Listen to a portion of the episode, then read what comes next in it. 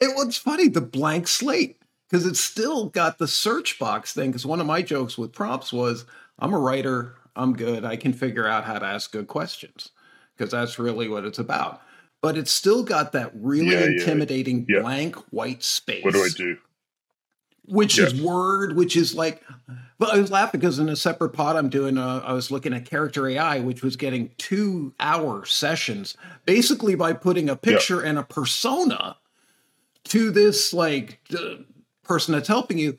And in, in essence, that's sort of like an agent, but an Yeah. agent with a face. Because what's funny is, as I, I was, I'm not pushing you into like something like that, but it was fascinating to me that to me, it's almost like if I put a, I humanize it, God, big quotes. I'm just putting a picture on Avatar. It does that because one of the big fears is fear of the blank space in the prompt, and that's a really interesting finding that I don't think most yeah, people. and we do like one of the one of the one of the most magical moments of of products that we shipped are because you know effectively a user comes in and says, "Tell me about November's performance."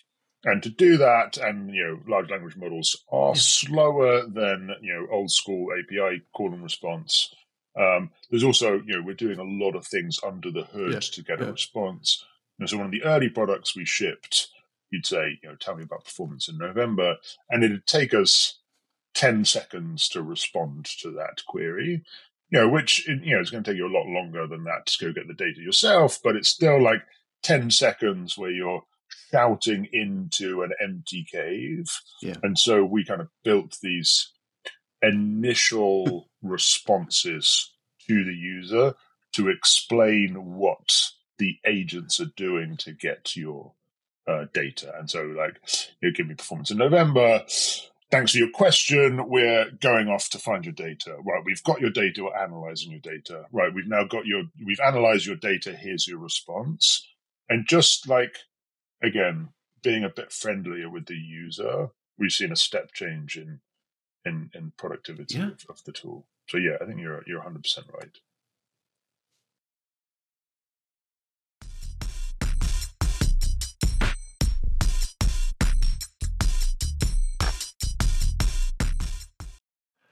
Now that is human centric design. Not necessarily from the very beginning, because when we start out with technology, we want it to work, but it's about how human beings use it. And on the AI Optimist this week, we're talking about not only a people first design, but by nature, how odd it is that the blank slate that was confusing early people to this Gen AI tool that helps them move beyond like looking through spreadsheets of Excel and going into the data called affiliate.ai.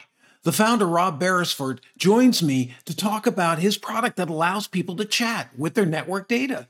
It gives them a way to communicate, get answers, generate reports. It even helps them in the early stages right now. They're working on something to create quarterly business reviews, specific tasks that are automated, but it all starts with how the people are going to use the technology. Because this is about AI agents and also about people using the tech. We assume the AI will just be the agent. It takes time, it takes training, it takes upskilling.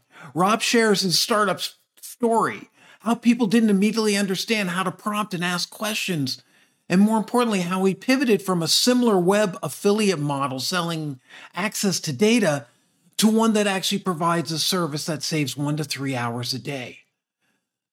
Helping with that, he adds the human touch, keeping the app friendly.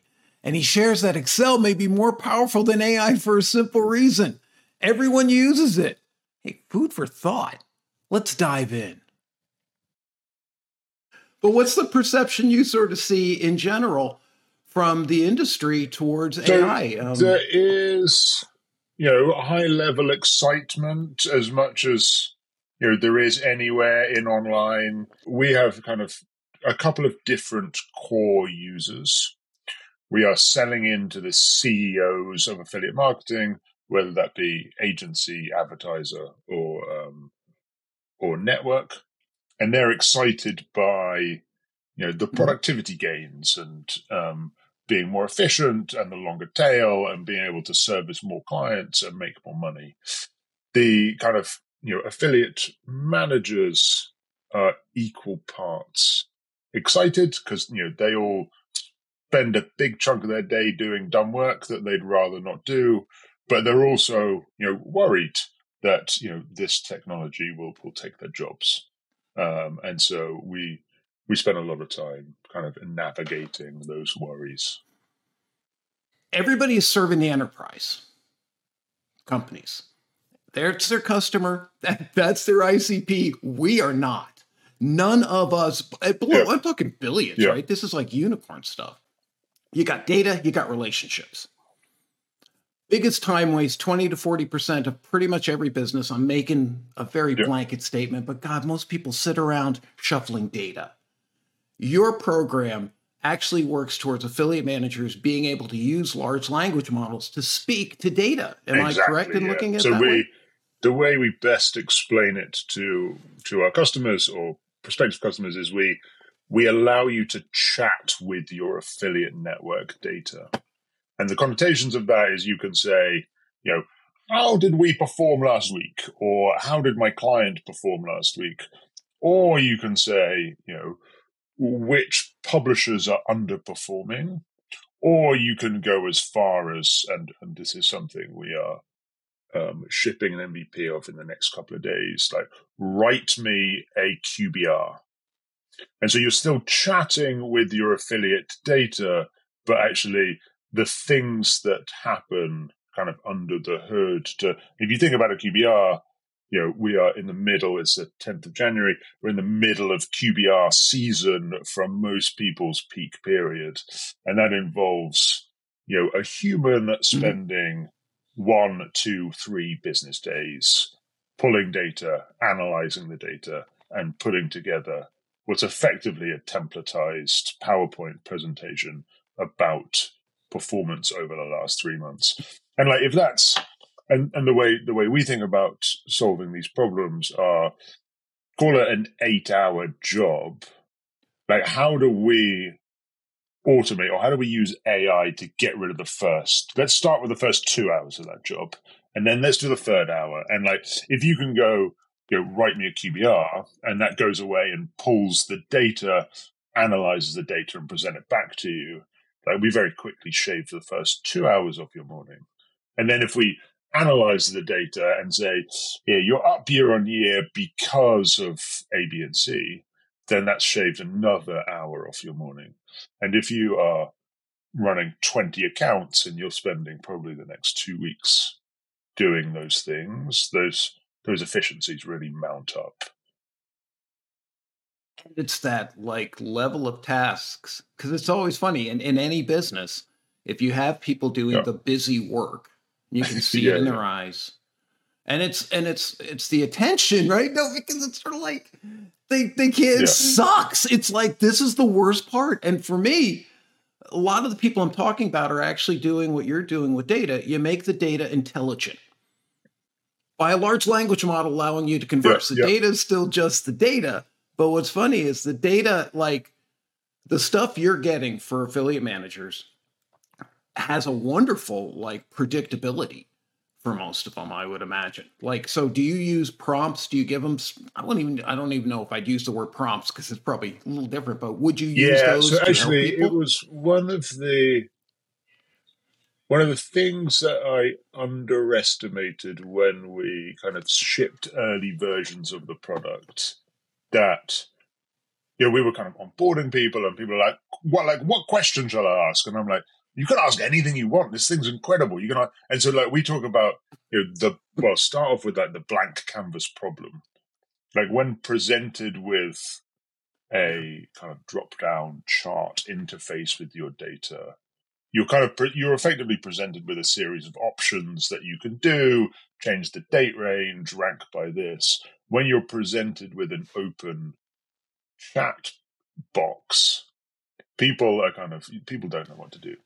And so actually we've had to put a, a lot more time and effort than i initially thought we would in you know, on telling people what types of questions, or telling people what questions they can ask, eh, telling them what good questions look like, um, and kind of really onboarding them to this kind of new paradigm where like the options are almost unlimited, which you know can be crippling when you have you know a, a flashing pixel waiting for you to ask a question. It was funny the blank slate because it's still got the search box thing. Because one of my jokes with prompts was, "I'm a writer. I'm good. I can figure out how to ask good questions." Because that's really what it's about. But it's still got that really yeah, intimidating yeah. blank white space. What do I do? which is word, which is like, but I was laughing because in a separate pod I'm doing, uh, I was looking at character AI, which was getting two hour sessions basically by putting a picture and a persona to this like person that's helping you. And in, in essence, that's sort of like an agent, but an agent with a face. Because what's funny is, as I, I was, I'm not pushing you into like something like that, but it was fascinating to me that to me, it's almost like if I put a I humanize yep. it. God, big quotes. I'm just putting a picture on Avatar it. Does that because one of the big fears is fear of the blank space in the prompt, and that's a really interesting finding that I don't think most yeah. people. And we do like one of the one of the one of the most magical moments of of products that we shipped are because you know effectively the user comes in and says, "Tell me about November's performance." And to do that, and you know, large language models are slower than you know old school API call and response. Um, there's also you know we're doing a lot of things under the hood yeah. to get yeah. a response. Know, so one of the early products we shipped, you'd say, you know, tell me about performance in November, and it'd take us ten seconds to respond to that query. You know, which you know is going to take you a lot longer than that to go get the data yourself, but it's still like ten seconds where you're shouting into an empty cave. Yeah. And so we kind of built these initial responses to the user to explain what the agents are doing to get your uh, data. And so, like, you give me performance in November. Thanks for your question. We're going off to find your data. Right, we've got your data. We're analyzing your data. Right, we've now got your. We've analyzed your data. Here's your response. And just like again, being a bit friendlier with the user, we've seen a step change in in, in productivity yeah. of, of the tool. So yeah, I think you're you're 100 percent right. It's really weird thing how not not to like humanize it, but I I've, I have a program I call AI People First, which is and you, you develop this stuff, so it's not like I'm inventing this, but it's the idea that people in, at the enterprise level with AI talk about AI first. So we look at something and can we do it with the machine without people? And that's like 10% productivity. Totally get it. And totally like, especially at the billion dollar, 10,000 employee level I don't exist at. You're flying major like people and stuff, but us people down here in the regular world, you start with like, what's the problem I can solve for the person? Can I get AI to do it? Maybe because I agree with you. The affiliate manager is funny because a lot of people say they'll be replaced by AI. And here I'd love to pose a question to you because that comes to the crux of it. It's data and relationships. And I don't see AI, even though I love seeing you doing email, which is really important for notifications and things that help. Talk to us about how AI is able to actually help maybe I'm reading this, free their time from the data so they can seriously do what they need to do with relationships, which is yeah. Like never. I think the way and um, Benedict Evans, who's um, you know a great media commentary from here, ex ex Andreessen Horowitz, he talked about you know when um, mm-hmm. Microsoft launched Excel, you know we didn't get less Goldman Sachs analysts we got more Goldman Sachs analysts because now we could kind of do more things with more data. Yeah. And so I do think that you know AI certainly you know the tools that we are building become the same thing. So you can just you don't have less people doing the same number of things. You have more people doing more things because all of a sudden you can the things you can do is is infinitely greater.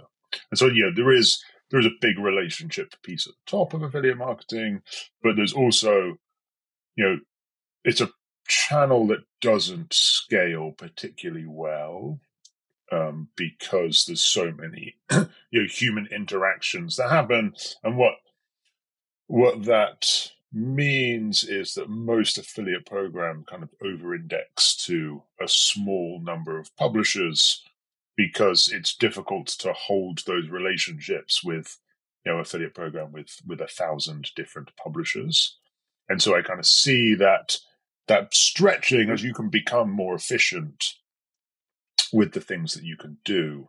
Well, then that's what I would see to the question of agencies and to the specific role of an affiliate manager. One, what does a what does this really solve for them? Which I I would think would be your sweet spot, or at least heading into that direction. And two, would it ever be able to replace eventually an affiliate manager? And is that really its intention? So you, there's there's a bunch of different affiliate programs. So we'll start with the kind of agency side, and agencies are yeah you know under pressure take rate wise. A huge amount of competition in the market. They're kind of being squeezed by their competitors, and they're sort of always being asked to do you know more with less and so we're looking to drive efficiency there. Again, if it we can get two two QBRs out of an account manager's day rather than one QBR an account manager's day, then you know what does that what difference does that make for for uh, an affiliate program? Um, there's also a huge set of advertisers that can't afford an agency, don't do the volume necessary for an agency, or don't make the margins necessary for an agency um, or can't afford to in, to hire someone internally, and so there's huge swathes of uh, affiliate marketing that is managed by a VP of marketing, a CMO, or a founder CEO that has an hour a week to run the affiliate yeah, yeah. program. And so actually, you know, those are, are similar but very different problems where like if you have an if if the CMO has an hour a week to deal with their affiliate program, how do you maximize the work she can do yeah. in that hour rather than kind of logging into an affiliate network? Well, and it's it's interesting in terms of like AI and also our understanding of data because to me one of the things that AI does is move the analysis and the interaction from the spreadsheet, which has I love Excel. I'm an Excel geek. I love them. I yeah. had to learn to love them. Like uh, there's just no way it could work without them.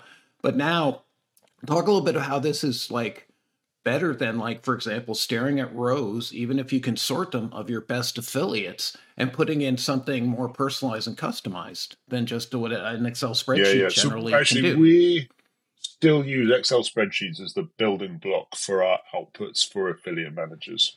And so I do mm-hmm. like we think through you know the automated QBR that um, that we've built and are building. You know that is um, user prompt. You know, write me a QBR for my session with Declan next week, and that involves you know pulling the data out of the network putting it in an organized way into Excel because you're you're going to want to manipulate it, and then giving the account manager some analysis of that um, of that data set, which you're still presenting to them within Excel. I think it's about well for me and the problems we are fixing and helping to fix are again taking those eight hour tasks and making them five hour tasks. And so that's you know and you then giving the user the building blocks to do the last three hours. And so i think that's still in excel for a long mm. time but you know getting it into excel getting it and like affiliate marketing data still kind of sits outside of excel as long as if it's pre-populated. Um, so i think you know i think we see you know Excel and PowerPoint yeah. as as still being the the kind of front end of business for a long time, and so we're using those as tools rather than things we're looking to replace. I think the uh, you know a lot of the things on our roadmap are around you know not large language models AI but machine learning and modeling um, data problems. Like if if I did a thousand bucks last week for my program, what will I expect to do next week? If I change these things, what what impact will it have? Which again is still, you know, the building blocks are still, you know, natural language prompt in. How many sales will I do next week? out to building blocks of Excel to then allow the user to to um, to kind of interact with that. And so, yeah, we're not doing any specific mm-hmm. fraud work at the moment, but you know, start to build predictive analysis into. We know, you know, we know what happened in the past. Therefore, we should be able to predict what happened in the future. Um, which is oddly something that affiliate marketing's never done. No, totally. I've even seen like no one in affiliate marketing is really, which is which just confuses me.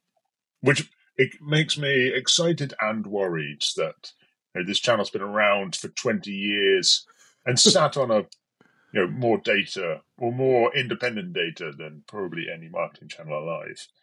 And kind of hasn't built a predictive and like if when we go to spec you know how do we build forecasting products? You know we're using relatively old technologies to build those products. We're not building we're not using any technologies that you know uh, we couldn't have used 18 months ago. But I mean, if you're taking AI and data, can you talk a little bit about because you're using generative AI to communicate to this, and I know this is sort of the dummies 101 yeah. in a good way section. But you versus what's really what I consider was AI till about the release of ChatGPT, I joke. Um, as machine learning because everything was machine learning and everybody's eyes would cross when I would talk to them about machine learning. And now generative AI has that communication thing. One, how to use generative AI, um, and why was it sort of like you just put this up?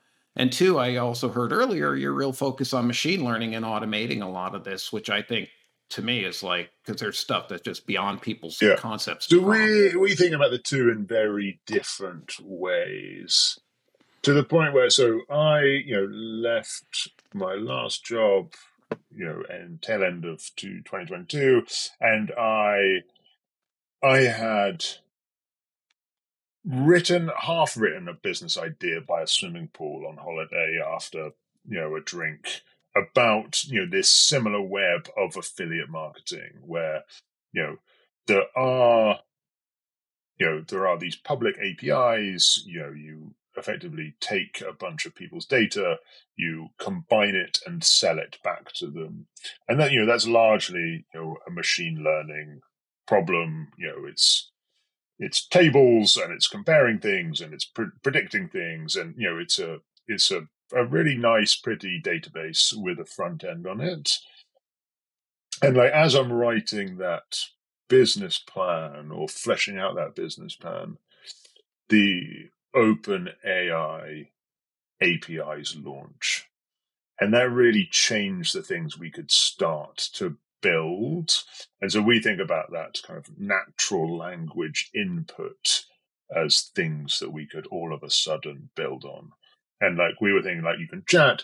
Oh, wait, hang a second. You can take natural language and convert that into a SQL query and it was like that moment where I'm like, here, like mm-hmm. we're writing SQL code real time based on you like, wow, like that's a thing. Like this, like we've all we've all gone to our business insight team and like asked them to pull some niche data that we needed, and it's kind of sat in a Jira ticket for a week to till you you know your SQL guy has gone to run gone away and written a SQL query and and run it for you. Like, hang a second, if I can get ChatGPT to write a SQL query based on kind of any open-ended input, and like that was the moment you're like, this is the thing. Like this is the thing. We'll get back to the Similarweb thing later. Let's let's run it like this, like open-ended way of, of again chatting with your data. And so yeah, it's that generative thing that kind of really changed wow. the trajectory of what we were doing. And like I think we'll get back to the machine learning stuff. Um, but it's kind of it's less exciting, yeah, yeah. mainly because you know that toolkit's been around forever. What do you know about AI that few in the affiliate industry really understand? He'd say actually disagree yeah, yeah, with you on. Um, I think what people don't understand about like we we currently see the talking heads talking about how AI is going to change every corner of how we do business and how live our, how we live our lives. I don't think many people understand quite how far away that is from reality. It's very easy to go into ChatGPT, and you know the large language models like GPT-4 are very good at you know write me a blog article about you know this thing and kind of freeform text and freeform freeform text in and freeform text out, but actually like confining it to doing useful things in a consistent way is still like really hard and like the developer tools just don't exist as yet and so you know everyone's and and yeah, we were yeah. saying like i incorporated the company on um the 8th of January, and our original business plan, we were going to ship a working product in the middle of March, and it was going to be great, and it was going to work all the time. That couldn't like we had to iterate so many times on um, getting it right, just because. Well, well, AI or or certainly large language models superficially look very impressive right now. There's very little AI technology in production being used by people because a lot of the tech just isn't it isn't production ready.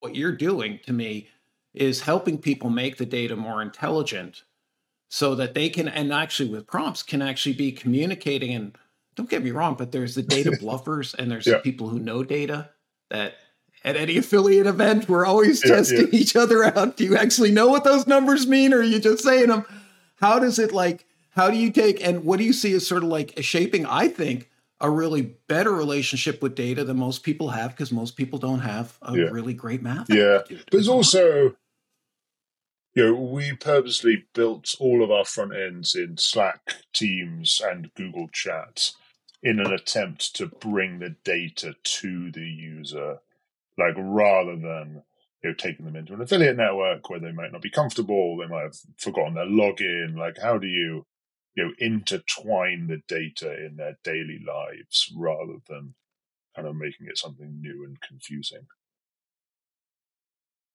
The AI Optimist. My name's Declan, and I'm done. See you next time.